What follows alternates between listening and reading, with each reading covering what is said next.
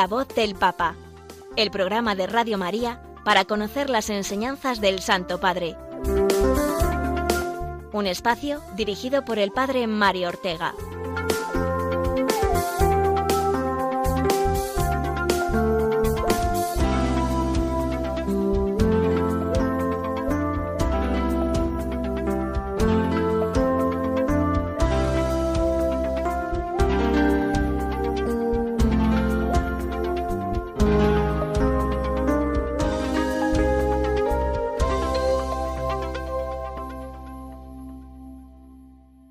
Buenos días, queridos amigos de Radio María, sed bienvenidos una semana más a este programa que con toda la ilusión y el amor a la Iglesia, nuestra Madre, preparamos para ofrecerles la voz del Papa, es decir, lo más actual e importante de los mensajes que el Santo Padre ha ido dirigiéndonos.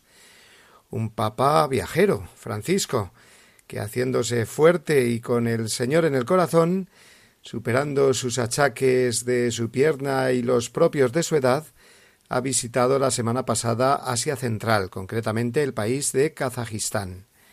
En esta nación se ha encontrado con decenas de líderes religiosos de muy diversas confesiones, cristianas y no cristianas, en un congreso que tiene lugar cada año en Kazajistán. Francisco consideró necesaria su participación y allí lo tuvimos, ofreciendo la comunión del cristiano a tantos hermanos con los que nos une la fe en un solo Dios y el deseo de una verdadera fraternidad y paz humanas. Iremos comentando algunos de los puntos y de los discursos que el Papa dirigió durante este viaje, aunque él mismo nos anunció eh, que la catequesis de mañana la dedicará a ofrecernos sus propias conclusiones de esta eh, nueva salida internacional del Santo Padre. Ya de vuelta en Roma, prosiguió su actividad y nos detendremos, como cada semana hacemos, en su comentario al Evangelio del domingo, durante el rezo del Ángelus. A ver eh, cómo enfocó el Papa esa difícil parábola del administrador injusto que tocaba este domingo 25 del tiempo ordinario. Y también una semana más, porque no hemos de olvidarla, recordaremos la intención del Papa para el apostolado de la oración o red mundial de oración del Papa. Y terminaremos con nuestro comentario a la exhortación Evangelii Gaudium, que creo que está resultando muy provechoso para que a casi diez años vista que se escribió este documento programático, veamos, comprobemos cómo el Papa Francisco lo ha ido poniendo en práctica. Todo ello tendrá cabida en nuestro programa de hoy, además de la oración con la que siempre empezamos, rezando por el Papa, y que hacemos a continuación. Oración por el Papa Francisco. Señor Jesús, tú eres el buen pastor, siempre satisfaciendo nuestras necesidades y conduciéndonos a la vida eterna. Te damos gracias por el Papa Francisco, tu vicario en la tierra, siervo de los siervos de Dios. Dale santidad y fuerza para llevar a cabo su misión y que sea para el mundo un signo de tu amor y una clara voz de verdad, de justicia y de la santidad de la vida humana. Que todo lo que diga y haga nos acerque más a ti, que vives y reinas por los siglos de los siglos. Amén.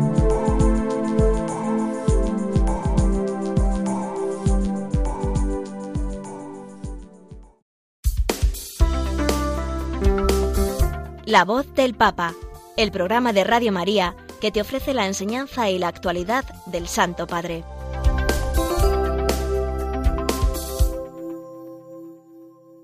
La semana pasada, como saben, el Papa Francisco volvió a completar un nuevo viaje internacional.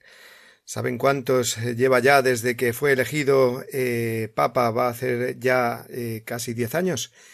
Pues un total de treinta y ocho. Treinta y ocho viajes fuera de Italia que hacen un total de casi cuatro por año, lo cual no está nada mal, más aún teniendo en cuenta su edad y su precaria salud. Treinta y ocho viajes internacionales en los que ha visitado un total de cincuenta y siete países. Damos gracias a Dios, por tanto, porque permite que nuestro Santo Padre pueda llevar personalmente el mensaje de Cristo por todo el mundo. En esta ocasión, el motivo principal por la que el Papa eh, cogió el avión eh, de nuevo y se desplazó a Kazajistán fue el de participar en el importante Congreso de Líderes de Religiones Mundiales y Tradicionales, que cumplía este año su séptima edición, siempre en este país eh, kazajo.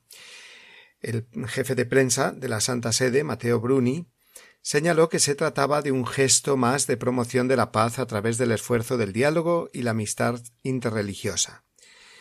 San Juan Pablo II eh, era el único papa anterior que había visitado Kazajistán, y al igual que el santo papa polaco, eh, Francisco también recordó que las religiones no pueden ser lugares de conflicto y pidió que reine la paz. Kazajistán era una de las antiguas repúblicas socialistas soviéticas, que apenas había logrado su independencia cuando San Juan Pablo II la visitó.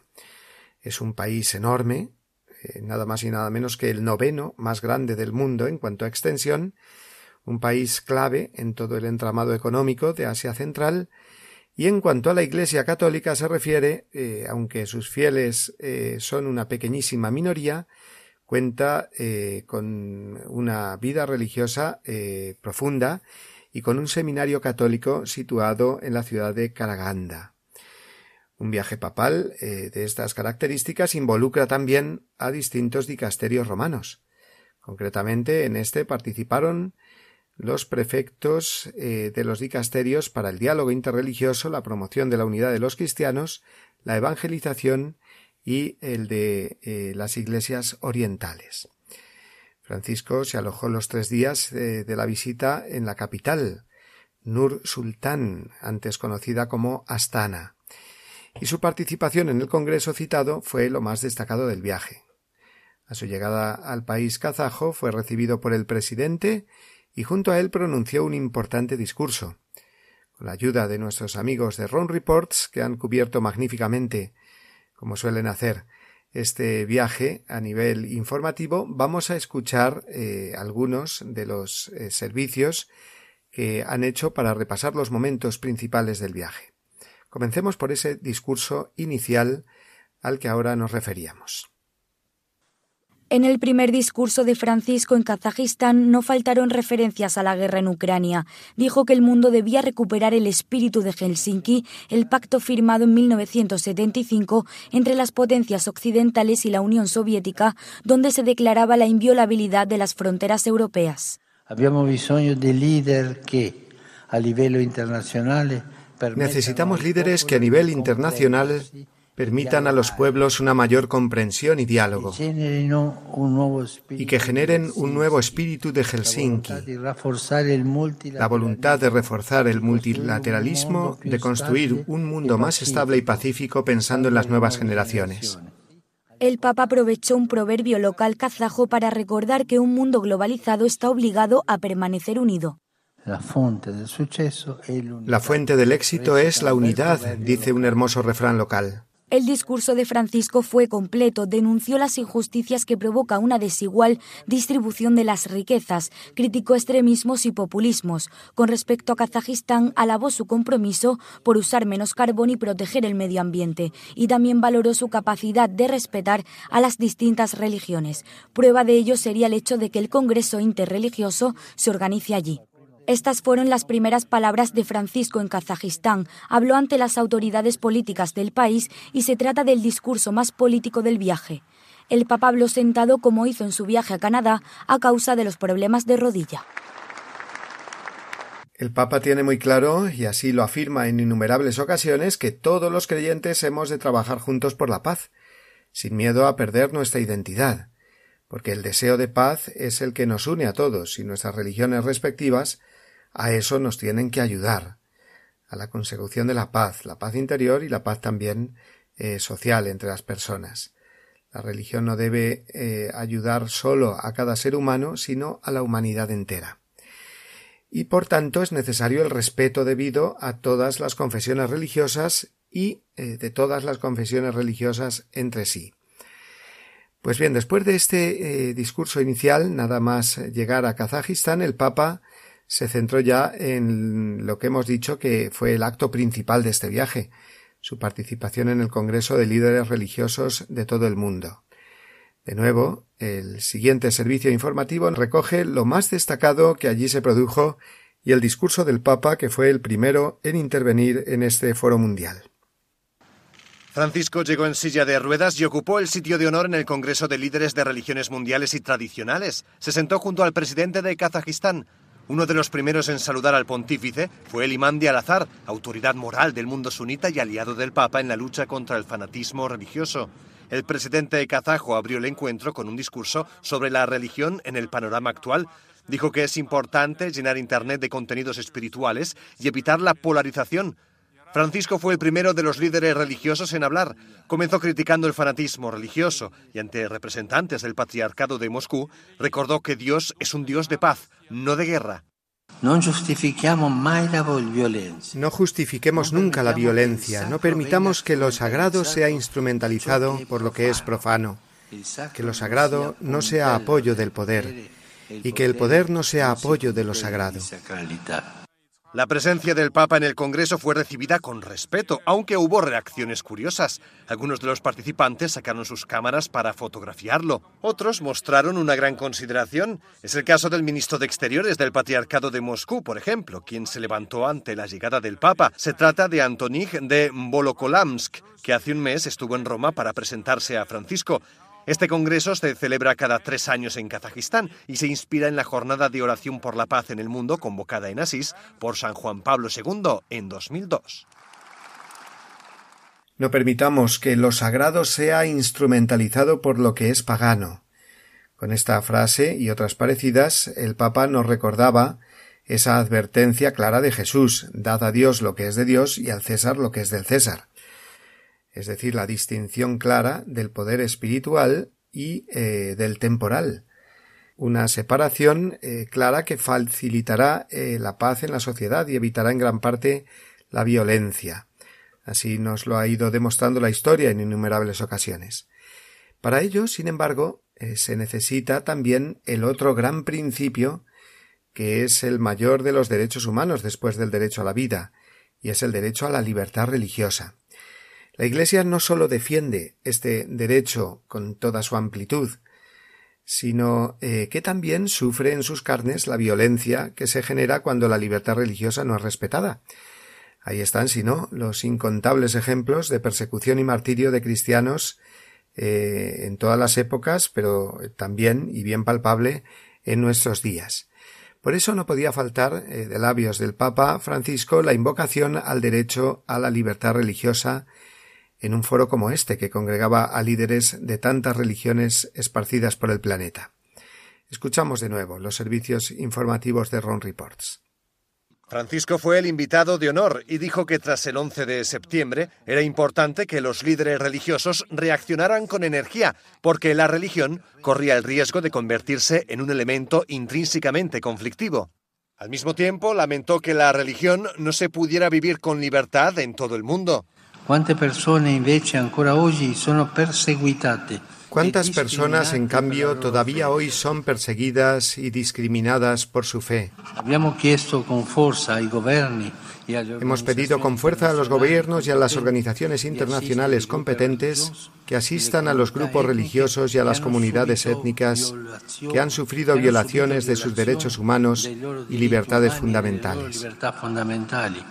Francisco pidió que la libertad religiosa no sea un concepto abstracto, sino un derecho concreto. Concluyó reflexionando sobre la importancia de profundizar hoy en la relación entre política y religión y así puso punto final a su viaje internacional número 38. Así terminó la estancia del Papa en Kazajistán, pero no eh, su comunicación ni su palabra porque ya sabemos que de vuelta a Roma eh, los papas conceden una entrevista a los periodistas que viajan en el avión papal. Es una tradición que comenzó ya San Juan Pablo II, un buen momento para tomar el pulso a la actualidad a través de las preguntas que plantean los profesionales de la comunicación de diversos países y eh, también, claro está, las respuestas que el Santo Padre ofrece. No hay que poner, como es obvio, al mismo nivel las afirmaciones que el Papa hace a través de los documentos magisteriales, como son las encíclicas, exhortaciones apostólicas o también, por supuesto, las catequesis, discursos u homilías, de mm, las palabras que ofrecen momentos como, como estos del avión, en los que de un modo pues mucho más espontáneo e inmediato, con todos los riesgos que eso conlleva, ¿no?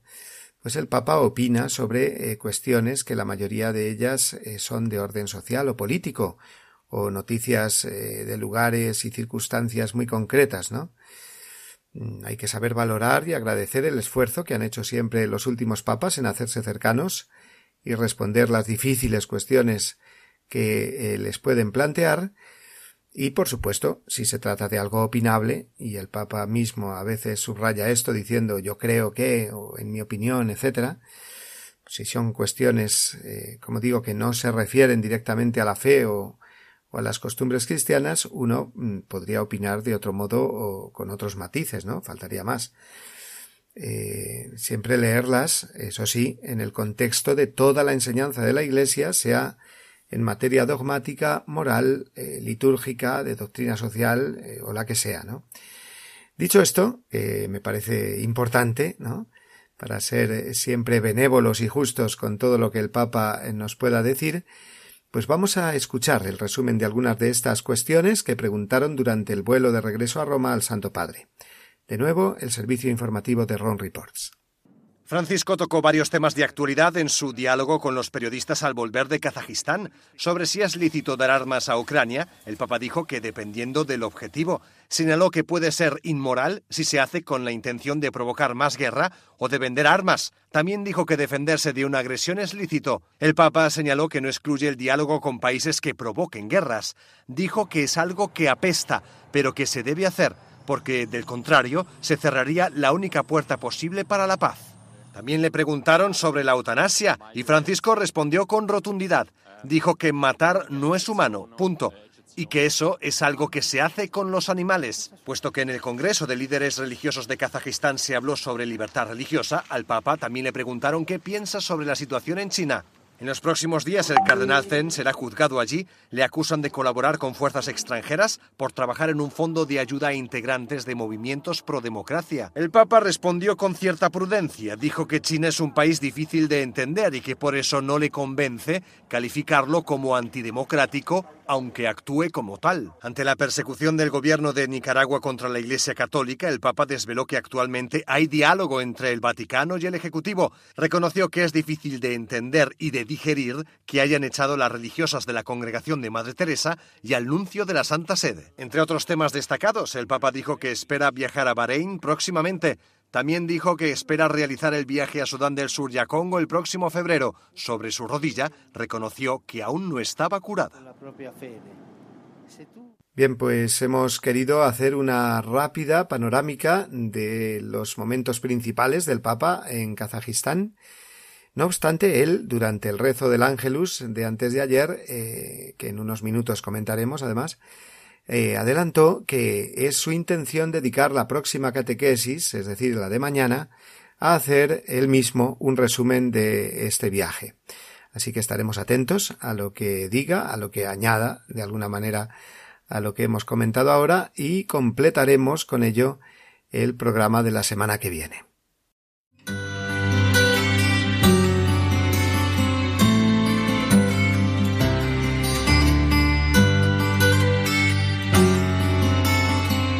El obispo de la Iglesia romana, en quien permanece la función que el Señor encomendó singularmente a Pedro, primero entre los apóstoles, y que había de transmitirse a sus sucesores, es cabeza del Colegio de los Obispos, vicario de Cristo y pastor de la Iglesia Universal en la tierra, el cual, por tanto, tiene en virtud de su función potestad ordinaria, que es suprema, plena, inmediata y universal en la Iglesia y que puede siempre ejercer libremente del Código de Derecho Canónico, Canon 331.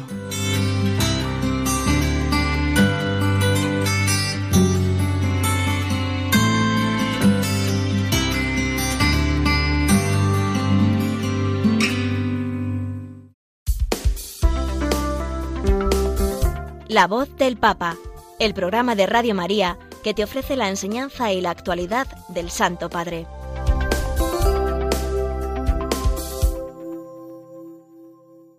Primera aparición pública del Papa tras su viaje a Kazajistán, eh, la que hizo este domingo para el rezo del Ángelus desde el balcón del Palacio Apostólico y ofrecernos en ella una sencilla reflexión sobre el Evangelio de la liturgia de ese domingo eh, vigésimo quinto del tiempo ordinario.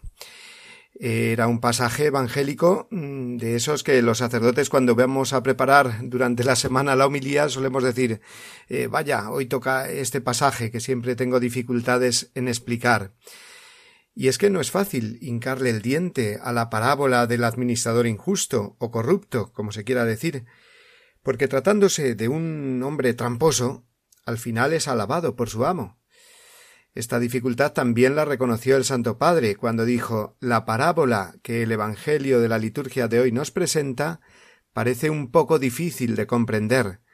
Jesús cuenta una historia de corrupción de un administrador deshonesto que roba y después, cuando es descubierto por su amo, actúa con astucia para salir de esta situación. Aquí está la clave, nos acaba de decir el Papa. No es que se alabe su condición de ladrón, por supuesto, de este hombre de la parábola. El séptimo mandamiento obliga siempre, y robar eh, siempre es malo, por lo tanto. Lo que se alaba es la astucia con la que este hombre de la parábola actúa para salir de esa situación que se le pone por delante, ¿no? ¿Qué es lo que hace? Pues lo sabemos bien. Habiéndose visto descubierto por el amo y sabiendo que lo va a despedir, se da toda la prisa en llamar a los acreedores de su amo para rebajarles la deuda, y así hacerse amigo de ellos, pensando que eh, cuando él se vea en la calle, pues estos eh, hombres le puedan ayudar y socorrer a él. Esta es la astucia, por lo tanto, que no piensa tanto en el presente sino en el futuro. Se trata, se trata, por tanto, de una astucia previsora. Y eso es algo muy bueno. Jesús nos quiere astutos, santos pero astutos. En otro pasaje eh, nos lo dice de esa otra forma, con esa imagen de sed sencillos como palomas, pero astutos como serpientes. Dios nos quiere santos, digámoslo así, espabilados, ¿eh? no dormidos o, o dejados, ¿no?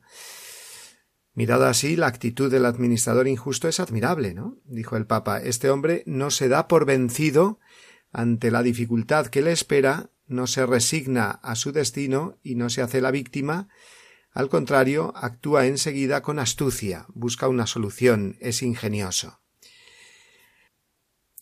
Es más, Jesús nos lanza una primera provocación, señaló el Santo Padre.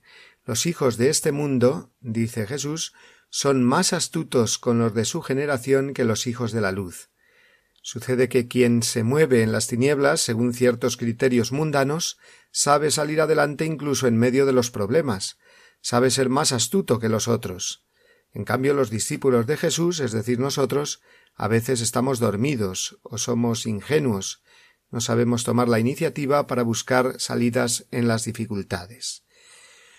Con estas eh, palabras, eh, Francisco destacó aquí una idea que ya había desarrollado en Evangelii Gaudium, en el número 24, asociando esa palabra evangélica astucia a esa palabra, digamos, más eh, propia suya, ¿no? De, de Francisco, como es la palabra primerear, pero alentando a lo mismo, a ser creativos, lanzados, decididos.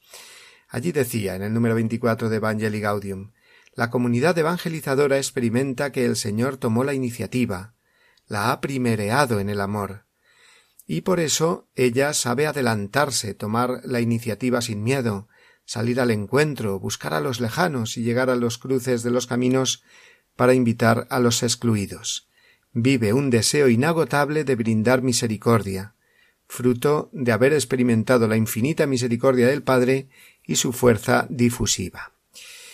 Bien, pues con esta iniciativa valiente que ha de caracterizar la vida de todo cristiano, se despertará dice Francisco, esa astucia buena y previsora, que es necesaria para seguir a Jesús y ser luz del mundo, aunque nos cueste a veces algún tropiezo o equivocación. El mismo Papa en Evangelii Gaudium más adelante Eh, recordad que es la exhortación que estamos comentando ahora en nuestro programa, en la parte final del mismo.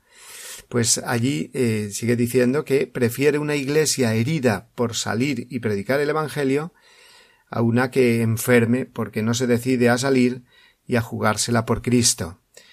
Eh, que hay que ser prudentes y medir bien lo que hacemos, por supuesto. ¿eh?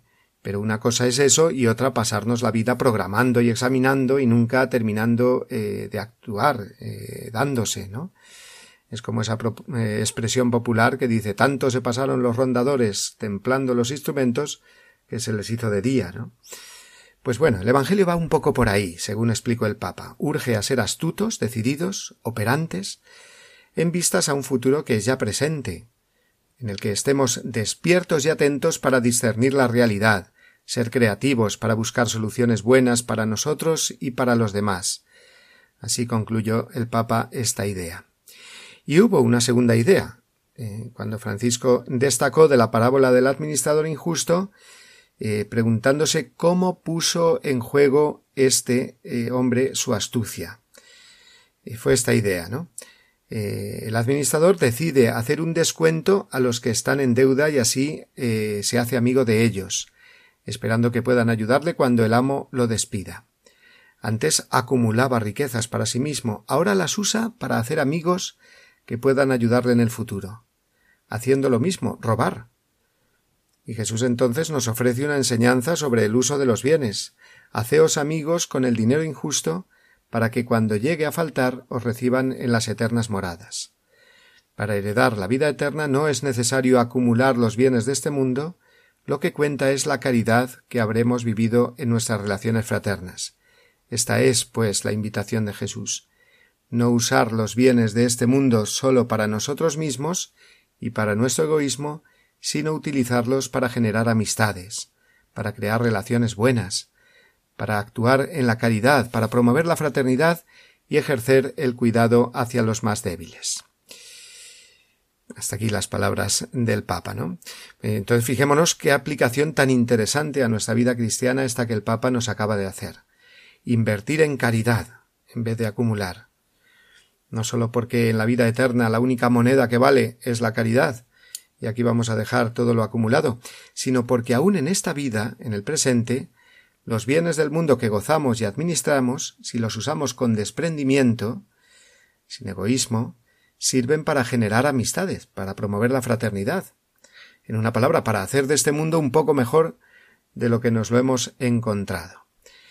Así que, eh, y esta es la conclusión eh, final del Papa y de su discurso, también en el mundo de hoy hay historias de corrupción como las del Evangelio, conductas deshonestas, políticas injustas, egoísmos que dominan a las, las decisiones de los individuos y de las instituciones, y tantas otras situaciones oscuras.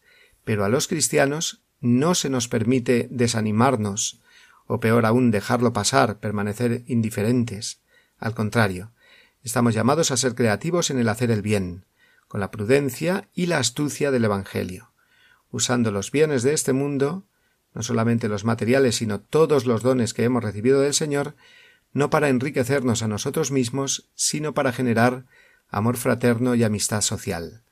Esto es muy importante, terminó el Papa diciendo, generar amistad social con nuestra actitud. Pues bien, vamos a dejarlo ahí y a dedicar eh, esta canción que eh, ya está sonando a todos los que se esfuerzan por ser desprendidos de los bienes materiales, pensando en la vida eterna pero no despreciándolos, eh, sino usándolos bien y generosamente para el bien de los demás. Eres tu mi gran tesoro, por ti lo he vendido todo para comprar este campo donde estabas escondido. Eres mi gran tesoro, de amor como ninguno, de corazón abierto y de brazos extendidos. Encontré lo más valioso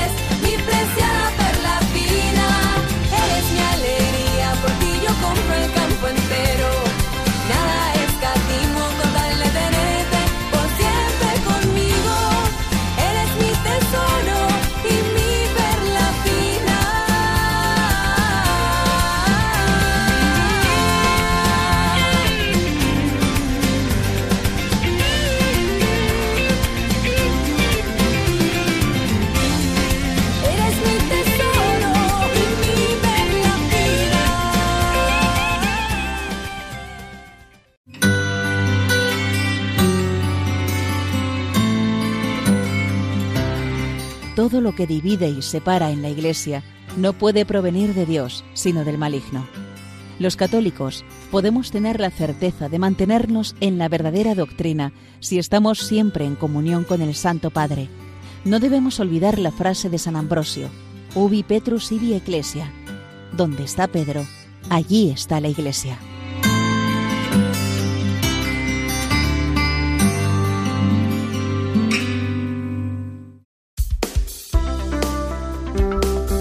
La voz del Papa, el programa de Radio María que te ofrece la enseñanza y la actualidad del Santo Padre.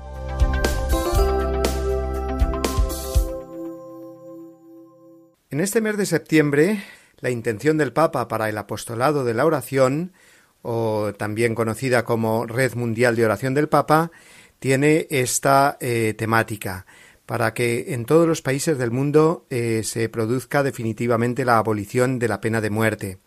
En la grabación de este mes, el Papa no solamente expresa la em, petición de oración, sino que también expone brevemente, pero de forma muy clara, los principios jurídicos, eh, morales y evangélicos respecto a este tema tan controvertido, pero en el que la Iglesia es clara. Pide para todo el mundo, para todos los países, la abolición de las leyes que permiten eh, la pena de muerte. Vamos a escuchar al Papa en el vídeo con su intención de oración para el mes de septiembre.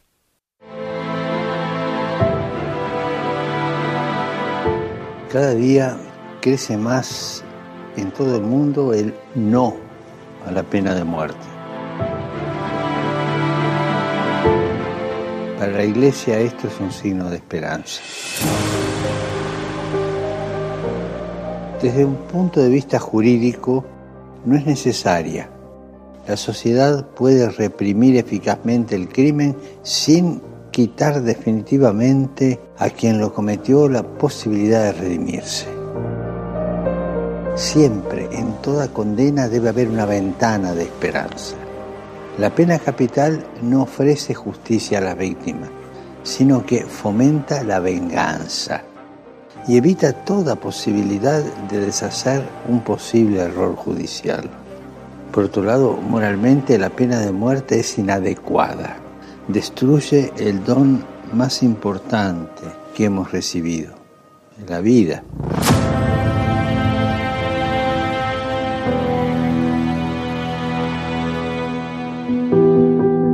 No olvidemos que hasta el último momento una persona puede convertirse y puede cambiar.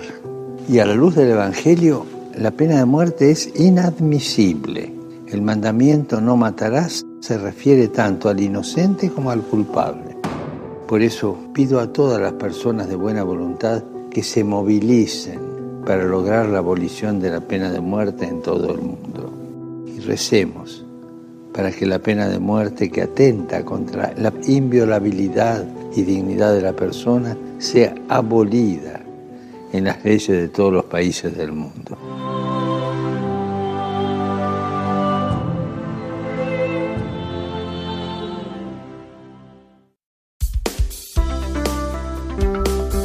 La voz del Papa, el programa de Radio María que te ofrece la enseñanza y la actualidad del Santo Padre.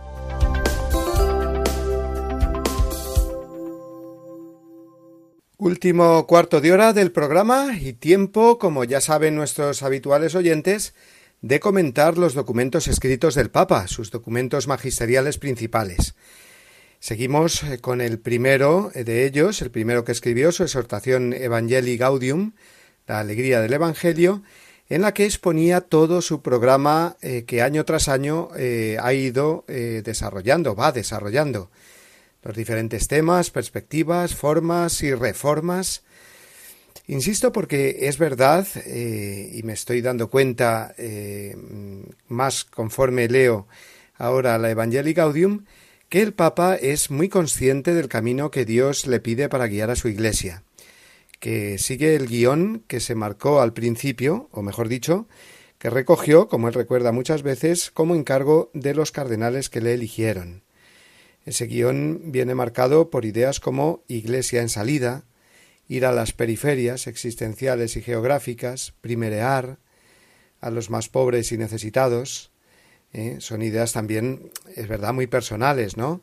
Eh, que como Papa, pues eh, siente pues la urgencia y el don de Dios de poderlas comunicar a toda la Iglesia. Y son precisamente las ideas, expresiones y perspectivas que ha ido explicando durante el capítulo primero de la exhortación. Ahora seguimos por el segundo. Ya lo comenzamos y avanzamos bastante la semana pasada en este capítulo titulado En la crisis del compromiso comunitario, Francisco va haciendo un análisis del mundo actual, del hombre de hoy, de sus logros y de sus eh, pérdidas, sobre todo de esas carencias que describen la actual crisis, que él define eh, como crisis del compromiso comunitario, es decir, de todo lo que significa compromiso y de todo lo que significa comunitario. Es decir, se huye del compromiso a través del relativismo intelectual y moral y se huye también tantas veces eh, del prójimo, refugiándose uno en el individualismo más egoísta.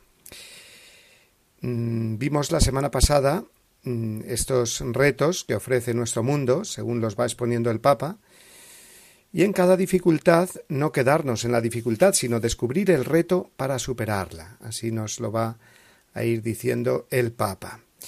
En el número 65, en el que nos quedamos el martes pasado, el Santo Padre nos hace ver cómo a pesar de todo el secularismo imperante e incluso en los lugares donde el cristianismo está en minoría, la Iglesia sigue gozando de un nivel de credibilidad notable ante la opinión pública. Y es que estaría ciego el que no viera la inmensa obra social y caritativa, educacional, sanitaria, asistencial, etcétera, que la Iglesia realiza. Y eso es eh, siempre motivo de, de elogio y de agradecimiento incluso por parte de la gente sencilla, ¿no? Es algo que nadie puede negar y ni nadie puede no valorar y aplaudir. ¿Cuál es el reto entonces? Pues hacer ver con humildad que todo eso los cristianos, la Iglesia, lo hacemos por Dios, por fidelidad a esas mismas convicciones sobre la dignidad humana y el bien común. Es decir, hacer ver que consideramos a todos hermanos porque creemos en ese Padre común, infinitamente bueno, del que dimana toda caridad. En el siguiente número, el 66, el Papa lo dedica a la crisis de la institución familiar, que no es una crisis aislada, sino que se engloba en la crisis más general de las relaciones sociales, de amistad, de amor, de desinterés. Y como la familia es la célula de la sociedad, el ámbito, el ámbito humano donde esas relaciones son por naturaleza más fuertes, pues eh, se nota mucho más cuando esas relaciones humanas se pierden. El matrimonio viene considerado como una mera expresión afectiva sin detenerse en que es ante todo un compromiso amoroso, amor sólido para construir algo, la familia, que va más allá de nosotros mismos. ¿Y cuál es el reto en este caso? La respuesta viene ya en el número siguiente, el 67, y dice así. La respuesta pastoral debe mostrar mejor todavía que la relación con nuestro Padre, exige y alienta una comunión que sane, promueva y afiance los vínculos interpersonales. Dicho de otro modo, más eh, a la pata la llana, ¿queremos ser más hermanos? Pues hace falta más Padre Dios y sentirnos nosotros hijos amados y capaces de dar amor, para sanar, promover y afianzar así mejor los vínculos interpersonales, decía el Papa. A partir del número 68 el Papa habla de la inculturación, es decir, de insertar el Evangelio en la cultura, para evangelizar la cultura. Y lo primero que hace es señalar un dato positivo, esperanzador, para que no lo perdamos de vista, que a pesar de toda esa ausencia de Dios en nuestra cultura sigue habiendo un substrato cristiano en algunos pueblos, sobre todo occidentales, que es una realidad viva y que constituye, dice Francisco, una reserva moral que guarda valores de auténtico humanismo cristiano. Es decir, eh, que no es eh, tan blanca la leche de la taza si removemos con la cucharilla. En el fondo estaba posado el colacao que habíamos echado, ¿no? Pues así es nuestra sociedad. Mm, por ejemplo, ayer el requete televisado funeral de Isabel II estuvo tan presente la cultura cristiana, anglicana, no católica, es verdad, pero cristiana. La palabra de Dios que se leyó, la esperanza cristiana en la vida eterna que se predicó y todos escucharon, desde reyes y gobernantes hasta la gente sencilla. Y uno mm, va viajando y lo primero que ve eh, cuando pasa por un pueblo es la torre de la iglesia o plazas con nombres cristianos. O llega la Semana Santa y las imágenes de Cristo, de la Virgen, el misterio pascual ¿eh? se hace visible en nuestras calles. Bien, pues todo eso nos habla de Cristo y del Evangelio. Por eso eh, tantos enemigos de Cristo quieren eliminar todo rastro de cristianismo, derribar cruces o cambiar el sentido de todo. ¿no? El reto entonces, una imperiosa necesidad, dice Francisco, es la de evangelizar las culturas, para inculturar el Evangelio es decir, hacer hablar a esas piedras, cuadros o estatuas que muchos consideran eh, muertas, muertísimas, porque eh, tienen mucho que decir al hombre actual, hastiado de materialismo y perdido completamente. Por tanto, no tiene que desanimarnos ni la crisis moral que vemos, ni la clara ruptura en la transmisión generacional de la fe cristiana en el pueblo católico, Debemos empezar casi de cero, es verdad, pero no es un cero absoluto.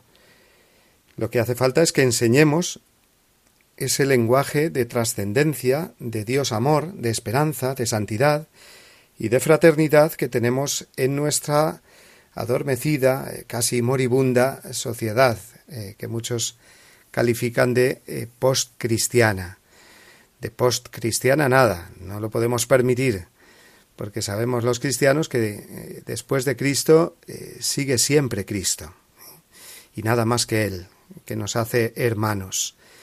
Y eso es lo que todo el mundo quiere, ¿eh? ser hermanos, vivir en paz, aunque no lo sepa o incluso lo rechace por ignorancia. Y por último, en este breve tiempo de comentario de hoy, destacamos lo que el Papa nos enseña en los números del 71 eh, al 75. Súper importante. Nos habla de los desafíos de las culturas urbanas, de las ciudades, en donde se concentra la mayor parte de la población. Es llamativo, comienza diciendo, que la revelación nos diga que la plenitud de la humanidad y de la historia se realizará en una ciudad, la Nueva Jerusalén, así se llama eh, al cielo, ¿no? Por tanto, el Papa nos invita a que reconozcamos la ciudad, nuestra ciudad, desde una mirada contemplativa, una mirada de fe que descubra al Dios que habita en, los hogares, en las calles, en las plazas. Ya solo esta idea, eh, qué luminosa, ¿verdad? En las ciudades eh, lo que primero vemos es, es verdad, ese ambiente alejado de Dios que se respira. Mm, luchas por sobrevivir, prisas, empujones, ruido, semáforos en rojo, impaciencias de uno, lamentos de otro, pobres por las calles. Precisamente en estas luchas, señala agudamente el Papa, se esconde un sentido profundo de la existencia que suele entrañar también un hondo sentido religioso. Necesitamos contemplarlo para lograr un diálogo como el que el Señor desarrolló con la samaritana junto al pozo, donde ella buscaba la sed. Una cultura inédita late y se elabora en la ciudad. Esto eh, dice así, son palabras textuales casi proféticas, digamos, de Francisco. Es verdad, no es una verdad evidente, inmediata, porque lo primero que vemos, como decíamos antes, es todo lo malo o lo sin Dios que hay en nuestras ciudades, la monotonía, el sentirse solo e impersonal en medio de una multitud. Pero pensemos un poco en que en medio de tanta oscuridad urbana, una pequeña luz puede iluminar un montón. Y ahí tenemos esas parroquias, por ejemplo, de barrio, que fácilmente se convierten cuando hay una comunidad viva, aunque sea eh, muy pequeña, un párroco celoso, unos laicos comprometidos, se convierten, digo, en luz que pueden iluminar un montón. Aún pienso en algo que se me quedó muy grabado hace ya unos cuantos años. Una parroquia en un barrio nuevo de Madrid, presencia de Dios aparentemente cero en ese barrio, urbanizaciones muy cerradas, nadie se conoce, población muy desarraigada que allí vive pero que no se le nota ni la más mínima gana de hacer comunidad. Pues bien, en ese ambiente el párroco, eh, junto con este grupito de laicos incondicionales y enamorados de verdad de Jesucristo, organizan una procesión. Muy sencilla. El crucifijo, eh, sin ningún valor artístico, mm, de poco más de un metro, consiguen los permisos pertinentes y salen, salen eh, una docena de personas. Pero en esto que ven que se les empieza a unir gente, que va respondiendo poco a poco y mal a las oraciones porque no se las saben, pero resulta que al llegar de nuevo a la iglesia hay más de un centenar de personas. Y personas agradecidas, además, por haber tenido ese gesto valiente de mostrar a Cristo y de haberles permitido, de alguna manera, unirse, ¿no? A, a esa profesión de fe, a esa manifestación de fe. Por lo tanto, es verdad lo que decía el Papa en ese número de Evangelii Gaudium. En sus vidas cotidianas los ciudadanos muchas veces luchan por sobrevivir y en esas luchas se esconde un sentido profundo de la existencia que suele entrañar también un hondo sentido religioso.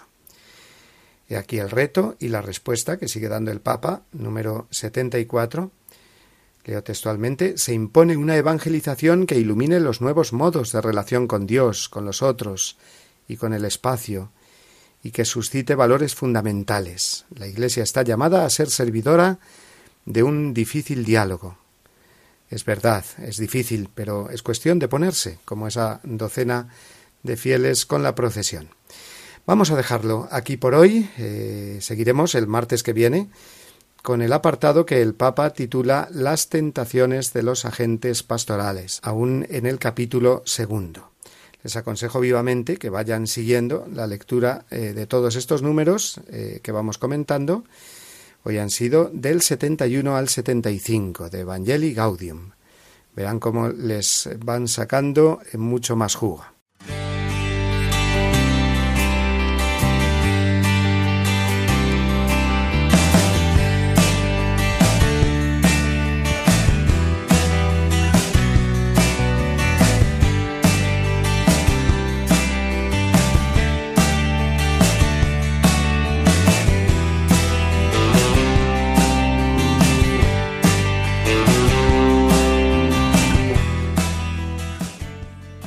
Este repaso a la exhortación apostólica a la alegría del Evangelio y con esa alegría que debe caracterizarnos en todo momento, nos despedimos por hoy amigos.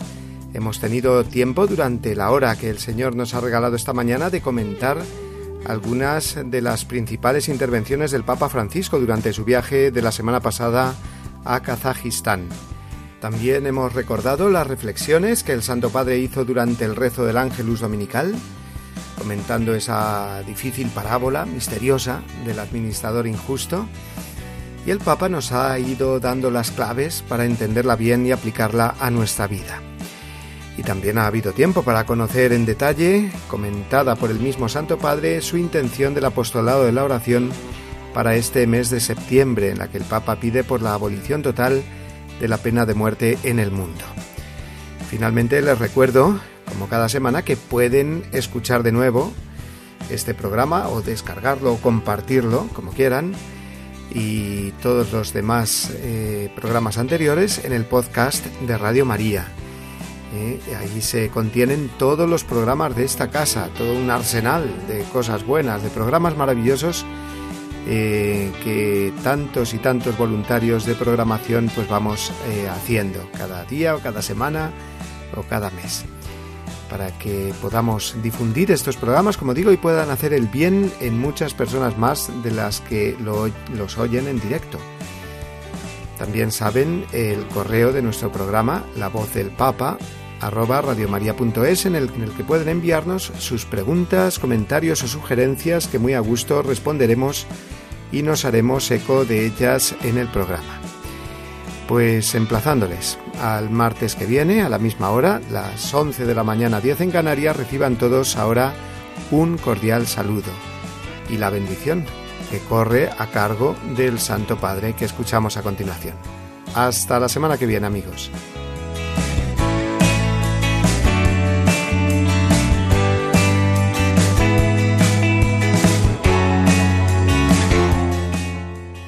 Les deseo lo mejor que Dios los bendiga y no se olviden de rezar por mí. Gracias.